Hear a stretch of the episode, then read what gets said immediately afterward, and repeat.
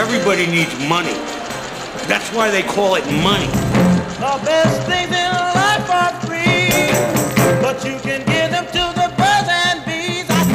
From Fool Global Headquarters, this is Motley Fool Money. It's the Motley Fool Money Radio Show. I'm Chris Hill. Joining me in studio this week from Million Dollar Portfolio, Jason Moser and Matt Argersinger, and from Motley Fool Deep Value, Ron Gross. Good to see you, gentlemen. Hey, How you doing? We've got an historic first in the business of sports broadcasting and a big smackdown in the world of activist investing.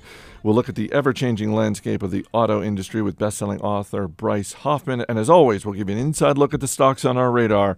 But we begin this week with the big macro. On Friday, the U.S. Labor Department announced 280,000 jobs added in the month of May. And earlier in the week, auto sales for May were announced. Strong sales pretty much across the board, Ron. What'd you make of the big macro this week? I like this report, especially on the heels of last week's data that we got, which was, can we call it less than stellar, a little troubling. Um, I like this strong job report. We're, um, we're on our way for uh, more than a million jobs so far created so far in 2015. Hope that continues. Unemployment ticked up, um, but it's really a function of the math because more people return to the labor force, which is actually a good thing. Uh, and the bigger measure, U6, um, stayed the same, 10.8%. So I like this report. I think we're, we're, we're gaining some steam that we needed to gain.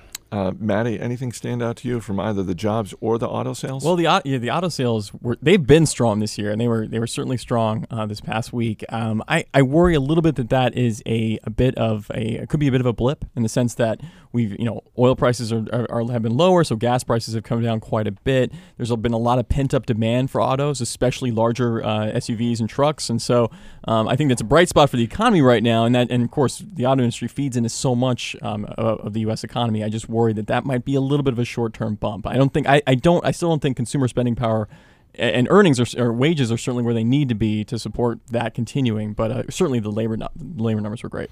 Yeah, we should we should highlight the wage numbers, which has been kind of the weak links as as this recovery has taken hold.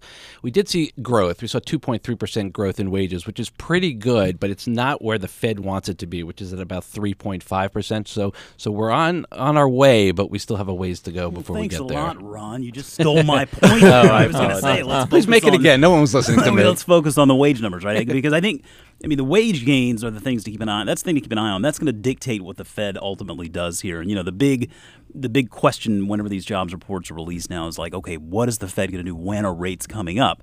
And and so yeah, to, to Ron's point there, it, it, was a little bit better than expected. And really, what they're looking to see is sustainable wage growth that gets us back towards that sort of two percent inflation target.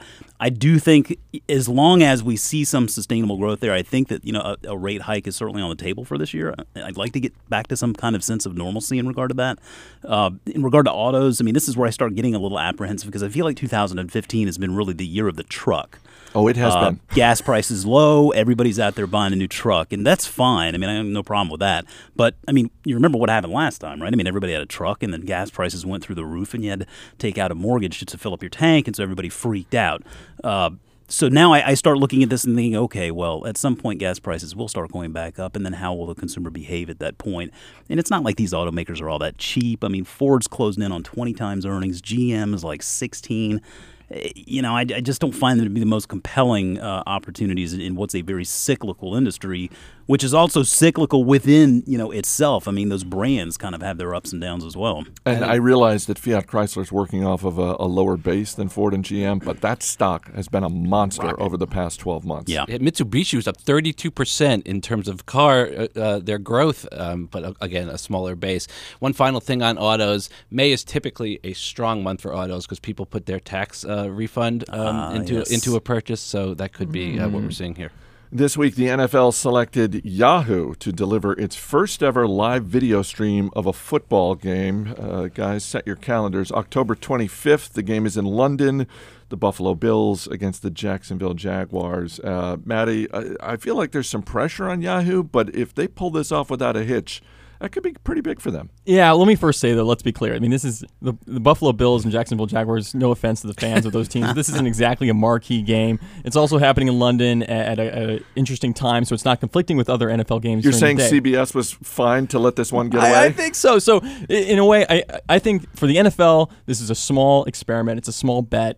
um, and they get they're getting I think reportedly 10 million from Yahoo. So for them, there's not a lot of risk here. For Yahoo, though, I would say this is an interesting. Uh, this is an interesting thing that could happen for Yahoo. I mean, Yahoo's, you know, we, we kind of chide Yahoo as an old internet name, but they're very popular in sports. Their fantasy business is huge, and so this is it's an it's a natural platform to, sh- to showcase this type this type of game. Um, and I think uh, if this if it's done right, and there's a you know there's a huge fan viewership for this event, um, it could pave the way for for you know piecemeal uh, sports games online, which I think is huge and a big threat potentially to Directv. Yeah, I think if you're DirecTV, you're not happy about this move. I, I also think that, again, if Yahoo pulls this off, it enables them to go to not just the other major leagues, basketball, baseball, etc., but even to sort of smaller sports uh, and and make a bid to, to be the destination for them as well. I, absolutely, and and this is remember we're dealing with a with a demographic, a, you know, a consumer demographic that's cutting the cord rapidly. Yours truly included in that, who's yearning to pay. I mean, eh, you know, if I if I I'd rather not pay Directv two hundred fifty dollars a year to showcase a bunch of games that I don't really care about. But if I can follow the Patriots, here I am in Washington D.C. stuck with terrible Redskins games. If I can follow the Patriots and pay ten dollars a Send game, mail too. there you go. Yeah, the Redskins But ten dollars are- a game on something like Yahoo or another online. I want to do that, and so there's certainly demand. And I think this is an interesting first step. Investors wondering about Twitter's business strategy got a gift this week in the form of an unsolicited memo from venture capitalist Chris Sacca.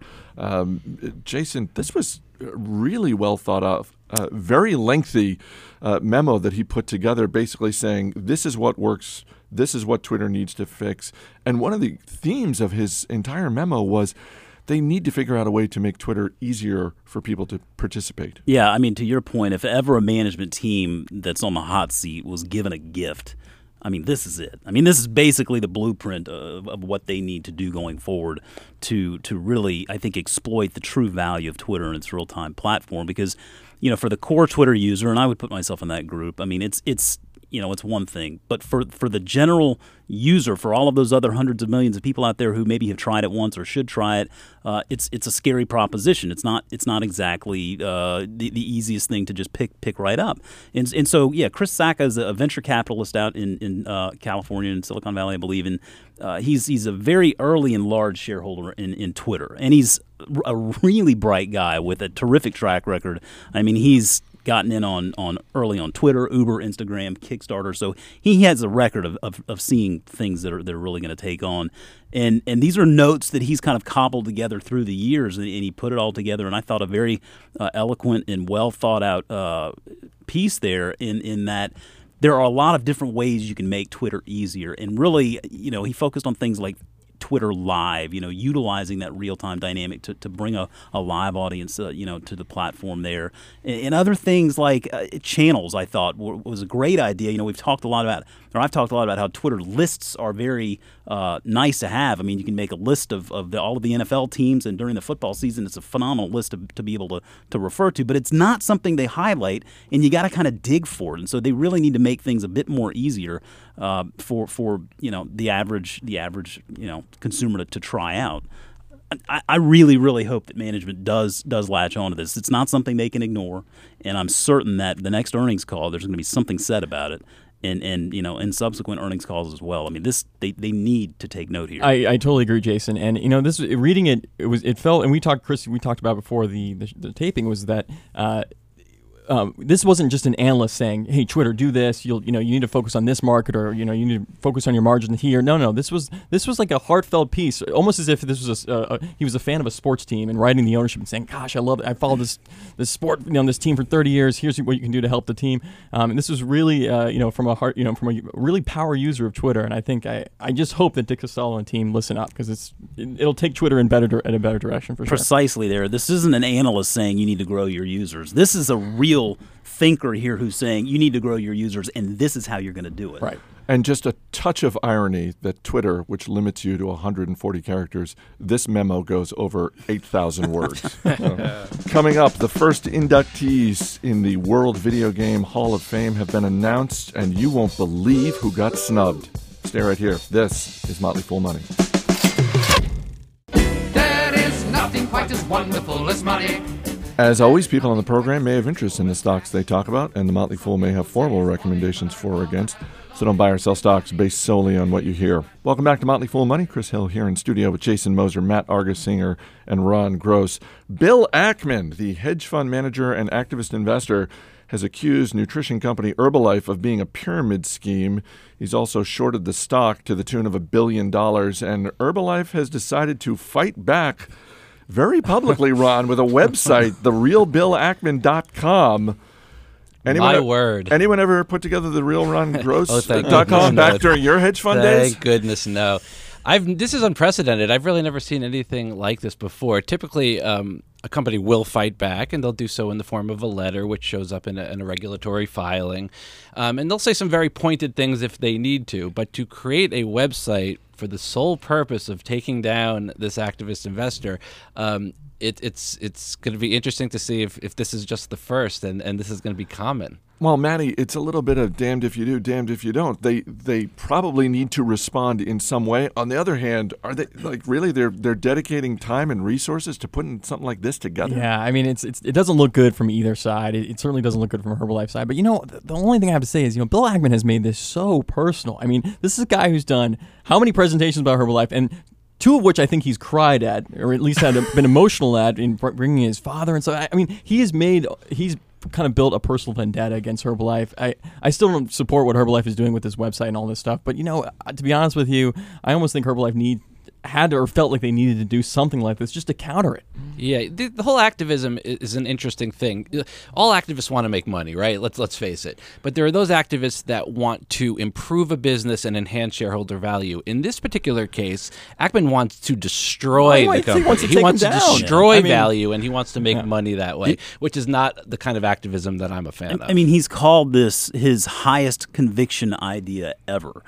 And and I mean, to me, like I don't, I don't understand how you call a short your highest conviction ever. But Yeah, your I mean, upside's kind of capped there. yeah, but to yeah, this point, I mean, he, he's making it very personal, and I think there's a really valuable lesson in here that that we talk about all the time. Don't let your emotions get in the way when when you're investing. He's clearly, I mean, his emotions are completely in the way, and and you know, I mean, on the the site. It's pretty funny. I mean, I, I I wouldn't do it, but I mean, I'll tell you, the guy's been asking for it. I mean, he's certainly been asking for Well, it. Well, and to Ron's point, I mean, there are those activists. John Malone from Liberty Media leaps to mind. He's been in the news recently when you know with with Charter and Time Warner Cable. I mean, eh, among other things, Malone is an activist who sort of sticks to his knitting. Right? He Yeah. he stays in the realm of media, whereas Ackman, who certainly has had his successes, kind of seems to be all over the map. The Strong Museum in Rochester, New York announced six inductees for the inaugural class of its World Video Game Hall of Fame. Here's the list, guys Pong, Pac Man, Tetris, Super Mario Brothers, Doom, World of Warcraft. Among the finalists who did not make the cut Angry Birds, FIFA, Sonic the Hedgehog, and Space Invaders. Come on. How did that. How did that not make the list, Ron? Impossible. Where's asteroids? Where's Donkey Kong? Jason and I were just talking I was just about. saying. I mean, Donkey Kong. There's no Super Mario Brothers without Donkey Right. Kong. Or what about what about Madden? I mean, it- this is the the number one sports game every year for like the past twenty five years, and there's not a you know Madden wasn't even in there. I am glad to see Tetris make it because I probably wouldn't have thought of it, but it is so addicting. Like, it, it, I- it's, it's unbelievable the amount of wasted time We're not- I spent on Tetris. We're not quite at uh, the point to talk about the stocks on our radar, but let's bring in our man Steve Broido from the other side of the glass. Steve, any of those video games resonate with you? Like, if you get one vote, which video game are you putting in the Hall of Fame? I think I'd have to go Castle Wolfenstein. Do you guys remember? Oh, that? well they put uh, yeah, you know that was the precursor to Doom, which did make it in. So I I agree. big there. deal. Yeah, That's a throwback. Totally agree, Steve. I'm going to go obscure. I'm going to go George Plimpton's Video Falconry. just, Just to you throw- making that up. Just to throw Oh, it my out goodness. there. Uh, radio at fool.com is our email address. Uh, got an email from Scott Crawford. On last week's show, Jeff Fischer asked why Amazon doesn't advertise on their boxes. Apparently, Jeff's some kind of wizard, or Amazon was listening because this showed up at my house today, and he sent a photo of a, an Amazon box with the Minions from the Ah. Despicable Me movie. Yeah. So clearly, the the movie studio is paying for that. I was reading more into that after afterward, and this is something we're going to see more and more of. I was talking to Jeff after that because we uh, got pinged on Twitter a couple of times about it as well. And, and I mean, you think about it. I mean, e-commerce is only growing. Uh, My my house, there's a box on the doorstep. It seems like three times a week at least, and that's just empty space where advertising could be right in front of you. In, in a company like Amazon, I mean, they they are certainly going to be able to target that demographic. Uh, so I- we'll definitely see more of this. This could be a huge lever for Amazon to pull to generate sales. Is Jeff a genius? I would No, say yes. no, he's a wizard. Oh, wizard. Oh, you were talking about Jeff Fischer. I Yes, thought you were yes. Jeff Bezos. Uh, both. How about yes on both counts? Definitely. Uh, and from Hunter Price regarding our conversation last week about McDonald's. Hunter writes, I don't think bringing back the Hamburglar is going to help. People are willing to pay a little more for better quality food. I just graduated from college. I have no money, and even I avoid McDonald's. Atta baby. So there you go. All right, let's get to the stocks on our radar, and Steve I'll hit you with a question. Ron Gross, what are you looking at? Steve, a new rec from our Inside Value service looks interesting to me. Graham Holdings, GHC. Do not let the price tags um, scare you away. It's over $1,000 per share. It's a conglomerate. They own education and media assets. The Graham family from uh, Washington Post fame. They sold that to Jeff Bezos. Speaking of, of Mr. Bezos, um, it's a really interesting collection of assets. Um, the Kaplan family of educational, Cable One, um, they own TV stations, some social media. Um, stock looks cheap to our inside value guys. Uh, I have to dig into it too, but there's at least 20% upside, uh, it looks like to me, and they're doing a nice job buying back stock as they shed non core assets. Steve, question about Graham Holdings? Sure. My question is when you own a, co- a company like this, how do you know what you're actually owning? You're owning a, a big diversified bucket that can some do well, some do poorly. Yeah, it depends if sometimes with a conglomerate they owned a lot of public um, things like like uh, Buffett and Berkshire owns a lot of public uh, stock and you can value those easily. Then you have to look at the the private businesses and that's a little more hard to understand and you got to dig deeper. Um, the better the disclosure, the more the easier your work is as an analyst. And different companies are better with different disclosures. Matt Argersinger, what are you looking at? Sure. Well, you know, Chris, you mentioned John Malone uh, earlier in the show. I mean, he's the guy, you know, kind of behind the Charter Time Warner merger. The, you know, he's involved with Lionsgate and Starz, really big in the media space. And so I think there's going to be a lot of consolidation continue to be in that in that industry. And one one company in particular, I think, is going to be in someone's crosshairs is AMC Networks, ticker AMCX. Uh, you know, this is a studio and the network behind Breaking Bad, Mad Men, and of course, cable's biggest TV show, The Walking Dead. The spinoff is coming later this summer, Fear the Walking Dead. There's a lot to like about this network. Uh, so AMC, there you go. Steve? Is it a feast or famine business? I mean, Mad Men was, I think, the definition of AMC, and it's gone, and I don't know. Well, break. Well, you know, it, it can be, but you know, they've got some great franchises now. In Breaking Bad had its own spin-off, um, Better Bet- Call Saul, which has pr- proven to be successful. So I feel like they built some sustainable franchises in the business. But sure, it is still a hit or miss type of business. Jason? Well, speaking of feast or famine, Steve, uh, you know, investing is all about being opportunistic. And like Peter Lynch says, uh, sometimes the best names out there are the ones you already own. Chipotle shares, ticker CMG. These shares have been on a bit of a selling spree lately, and I noticed that earnings multiple has come back down below 40. Uh, this isn't one we, we haven't talked about before. I think you know, uh, yeah, we've talked about it all the time, so I think you get the business. Uh, but, but again, I think it's it's it's all about being opportunistic, and I think there is an opportunity here for long-term investors. Uh, so you want to keep your eyes on Chipotle. I know I will. Steve? Did people get tired of that diet, the Chipotle diet, which is so just Don't they, have, they have something new. Don't they have a new? Uh, Well, they they are branching out. So I mean, it's beyond just the Chipotle concept. You have this the shop house and the the pizzeria locale, which those will be much slower to grow. But uh, yeah, I, you, you can't eat too much Chipotle. That, I'm a shareholder. I'm not complaining, but it's it it gets a little old. Those lines are always out the door, though. What do you like, Steve? I'd have to go with the uh, diversified Ron's. Uh, remind me the ticker, Ron. Graham Holdings? GHC, Graham Holdings. Sounds interesting. All right. All right, guys, thanks for being here. Thanks. Up next, best selling author Bryce Hoffman. Stay right here. You're listening to Motley Fool Money. Welcome back to Motley Fool Money. I'm Chris Hill. Bryce Hoffman spent two decades covering companies in the automotive, tech, and biotech industries.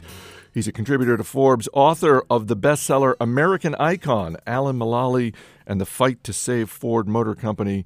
And he joins me now. Bryce, welcome back. Thanks, Chris. Always great to be on. Um, earlier in the show, we were talking about the strong auto sales for the month of May. And you know, uh, it was just a few years ago that we were talking about the auto industry in terms of bankruptcies and bailouts. When you look at this industry today, what stands out to you? Well, what stands out to me, Chris, is that we are we are back. I mean, the, the auto sales in the United States are back to the level that they were at in in July of 2005, 10 years ago. before the Great Recession, before the collapse of, of, of GM and Chrysler, before the near death experience that, that, that the entire industry in the United States at least went through. It's back. It seems, uh, again, how the narrative changes. A couple of years ago, there's a lot of talk and a lot of attention to electric vehicles, to hybrids. But now you've got the price of gas where it is, and all of a sudden, a big part of the story is everybody's buying trucks, everybody's buying Jeeps. Is that is that a surprise, or is that just to be expected? You know, it's unfortunately it's not a surprise, and it, it, it is to be expected, and it's it's been the it's been the underlying narrative of, of the of the mix in the U.S. auto uh, sales for the past several decades. Because, you know, Chris, almost alone amongst the, the major industrial nations, we have no energy policy in this country. And without an energy policy, uh, the onus of, of, of meeting uh, fuel economy targets is on the companies, not on consumers. So automakers are constantly under pressure from the U.S. government to, to produce, you know, cleaner, uh, you know, more economical vehicles that use less gasoline, which is why you see the big push towards hybridization, towards electric vehicles. But but the price of gas in this country remains among you know radically lower than it is in Europe, for instance. So consumers, when when the price of gas falls, they just go back to what they love, which is big trucks and SUVs. And it makes it incredibly difficult for automakers in this country to come up with any sort of rational long-term plan. Well, let's get to some of the automakers specifically. One of the standouts in May was General Motors, uh, and uh, despite that month, there's still the possibility of facing criminal charges over the faulty ignition switches. She's been the CEO for about 18 months. Uh, how do you think Mary Barra is doing at GM so far? Well, you know, I, I, I, I think it's important to start by saying that Mary has inherited an incredibly difficult uh, situation. I mean, you know, literally just days into into the into the position this this uh, recall scandal, this switch scandal, erupted in her face, kind of like a hand grenade. Uh, so I wouldn't wish that on anyone. But I think she's done okay in dealing with it. Uh, it's hard to it's hard, it, you know it is a hard situation to deal with. The problem is is that you know some of GM's initial reactions to to the recalls, to the criminal investigation, to all of this, uh, really kind of smacked of old GM. And I think that in recent months that's changed. I think in recent months we've seen under Mary's leadership, GM become more responsive and become more proactive in dealing with this. But you know, she talks a lot about culture, and that's that's great because culture is is is is important you know, it's not just important, it's vital. You know, as the saying goes, culture eats strategy for breakfast every day. And GM's culture is the problem. So I applaud her for wanting to change GM's culture. But changing GM's culture has to go farther than some of the, the initiatives that she's talked about recently. You know, she she was a keynote speaker at the at the Forbes Forum in Detroit a few days ago, or last month, and uh, you know she she talked a lot about culture, which was great you know, she said things like you can't fake culture. You've got to have an environment where people feel engaged. Those are those are great things, but culture has to go beyond just making employees feel like their their views matter. Culture has to get into things like transparency, like accountability, like owning the problems the company has. And, and I think there's still a lot of work to do on that front at GM. Well, you got to study up close someone who was effective at turning around the culture at a major American automaker when you look at the work that Alan Mulally did at Ford Motor.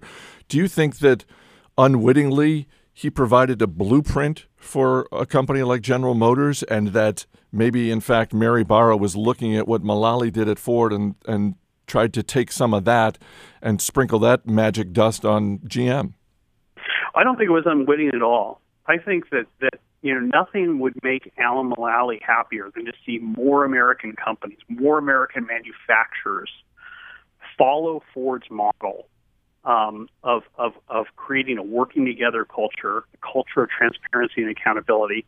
Because Alan, at the end of the day, I'll never forget. You know, I was covering Ford for the Detroit News back in, in fall of 2006 when when Bill Ford stepped aside and brought in Alan to to run the company. I will never forget. I asked Alan that day, that first day on the job, Why are you here? Why have you left Boeing, which has been your life's work, to come to an automaker where you have no car experience? And he he said that day, he said, "I am here to fight for the soul of American manufacturing." And that really is is kind of what his life's work has been about. He believes America should make things. So I think he would love to see GM be successful using the same techniques. And I think you're absolutely right, Chris. I think that's a big part of what's happening. I know for a fact, having talked with some of the people who are advising Mary Barra actually right now, that they've looked very closely at some of the things that Alan did to change Ford's culture. But you know, here's the problem. Ford Ford's culture changed because Ford made a decision to fix its problems itself and not ask the American taxpayers to to, to save it. You know, under Alan's leadership, Ford withdrew its request for a bailout and and did the hard work that was required to save itself without that money. GM took a different path. GM didn't do the hard things that were required to save itself. It went bankrupt. It wiped away many of its liabilities with the stroke of a pen, as we see right now, they're still trying to argue that they're not liable for these ignition switch problems because they happened before it went into bankruptcy. Ford still owns all the mistakes Ford Ford Ford was responsible for over the years, and it's it's it's it's it's addressed them. So you can say that changing culture is important, and it is. But to really change culture, you have to you have to do the hard work of, of actually digging deep into the organization and changing the way it does business, changing the way that it approaches its problems, and, and pulling, you know, kind of cutting out the cancer that created those problems in the first place. Ford did that under Alan Mulally's leadership. That's still a work in progress at GM. Alan Mulally retired in 2014. Mark Fields is now the CEO at Ford Motor. If Mulally's biggest decision had to do with whether or not to take the bailout what do you think is the biggest decision that Mark Fields has faced yet or is currently facing? You know, I, I think, uh, let me just start by saying that I, I think that, that Mark is doing a great job of continuing the momentum at Ford. And I think that the hardest decision, honestly, is, is something that, that maybe doesn't look that hard unless you look at it more closely, which is to, to, to not fix what isn't broken. You know, we have a culture in, in American business that's developed over the past decade and a half, I would argue, you know, kind of thanks to guys like Jack Welch, that that that that is the culture of the rock star CEO, right? Where you know to be viewed as a good leader and effective business leader, you have to come and and and and put your imprint on everything you have to do. It all has to be you. It has to be you're the guy with the answers. You're the guy with the plan. You're the guy who does everything. You know, it's not a good model. Alan introduced a different model, which was which is a team-based model, and and and Mark Fields is a product of that model, and he's doing a very good job as such. But you know, it's a huge, it's a huge, it's got to be a huge struggle for someone as talented and who's as good a leader as Mark is, not to want to, you know, just start fiddling with things just because he wants to put his stamp on them. And if you look at Boeing, if you look at what happened at Boeing after Alan left, his successors couldn't do that. They couldn't. They could, even though Boeing, when he left, was was was you know firing on all cylinders, you know, um, his successors couldn't resist the temptation to start dismantling some of his management systems that had proved so successful just because they weren't theirs. And Boeing, as a result, has gotten into some really deep trouble. And I think that the challenge at Ford is to not do that. And it, there's another challenge too, which is on which is in, goes to you know kind of the employee side of the equation. And this is something that I've talked to Bill Ford about a lot. I know it's something that keeps him up at night still, and that's that's guarding against complacency. Because you know, Chris, if you look at the history of Ford Motor Company, it has had several near-death experiences over the past century, and it has it has clawed its way back and and been amazingly successful after each of those. But then at some point, it starts to take its success for granted, and the old bad behavior starts to slip back in. And next thing you know, it's fighting for its life again. And I know that, that like I say, Bill's greatest anxiety, and rightly is to make sure that Ford doesn't become a victim of its of its new success. That it keeps that sharp edge, that it keeps its foot on the gas, that it keeps doing the hard work that it that pulled it through the Great Recession without a government bailout in the face of success, just as it did in the face of, of, of the threat of imminent collapse. That's a huge challenge. Coming up, more with Bryce Hoffman. Stay right here. This is Motley Fool Money.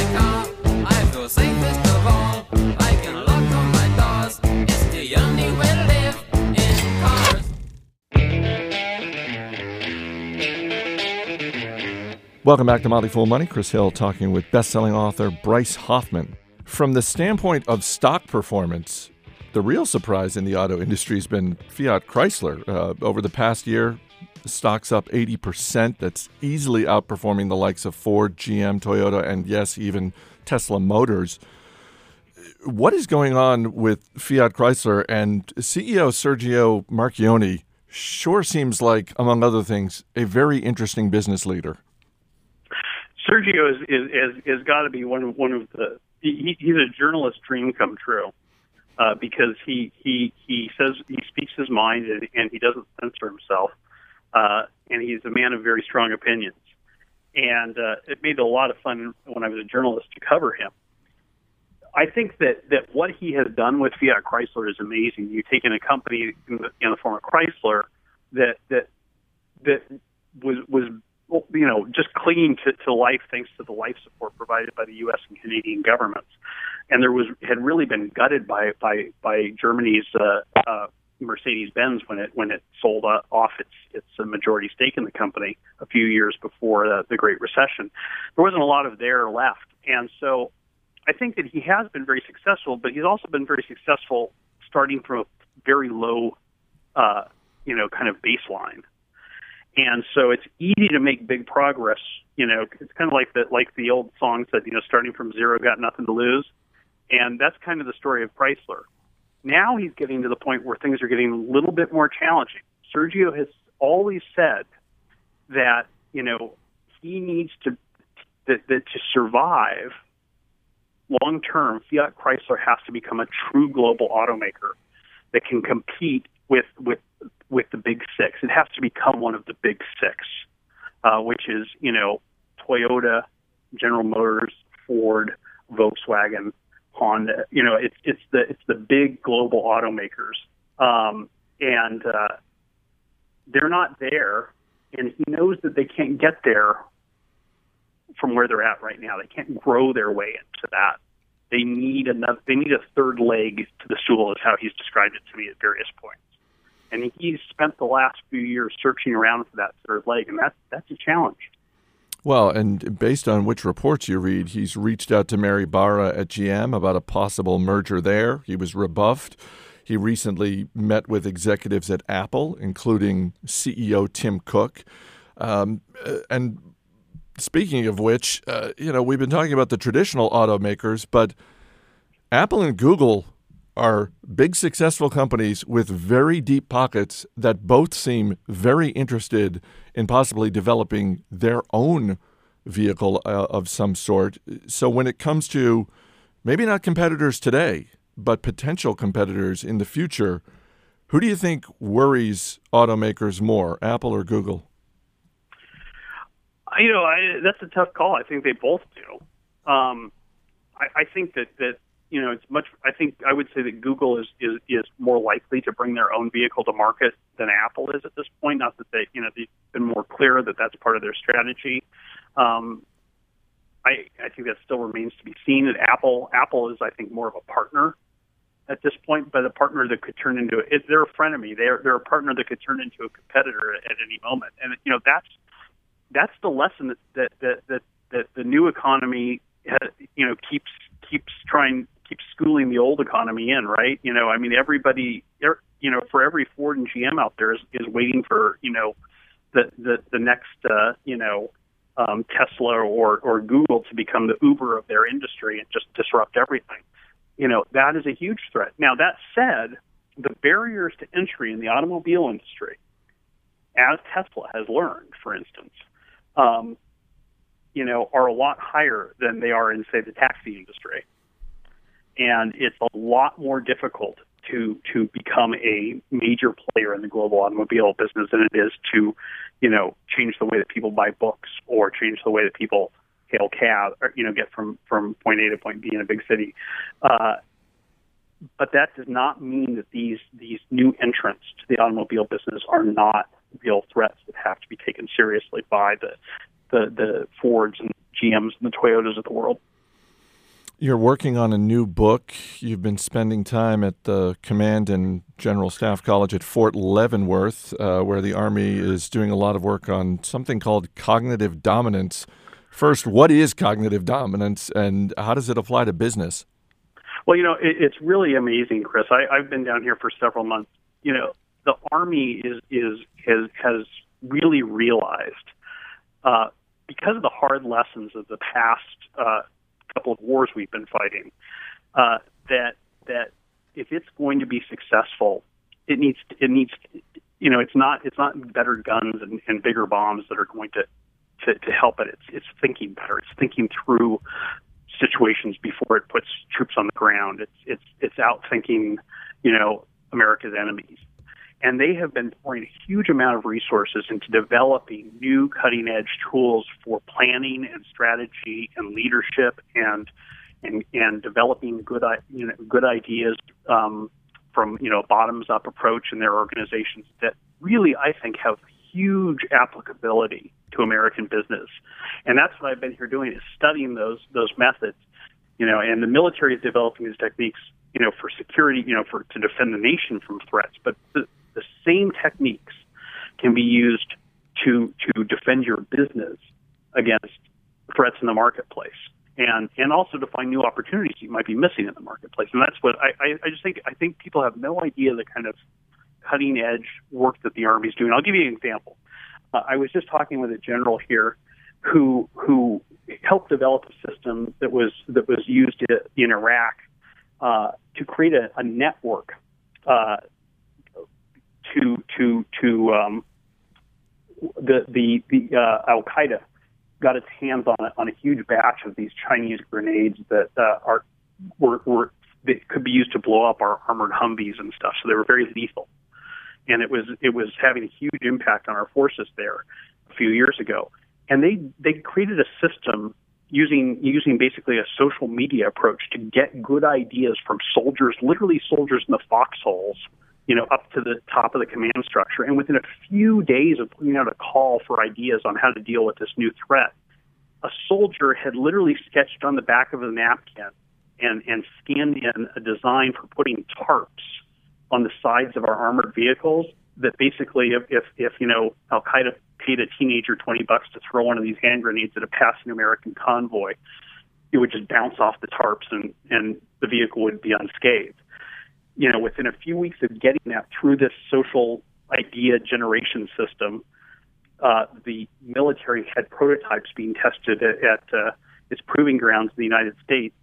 And within a few weeks after those successful tests, these tarps were actually being deployed on U.S. vehicles in Iraq, and there was never another fatality from these grenades since then. Now, think about that. That same approach could be used by businesses to de- develop great ideas that are percolating, you know, at the at the bottom of their of their organizations. Because we all know that those exist in our companies. To, to get those types of ideas and bring them to the surface where they can be turned into to real marketable, you know, tools or products. That's just one example.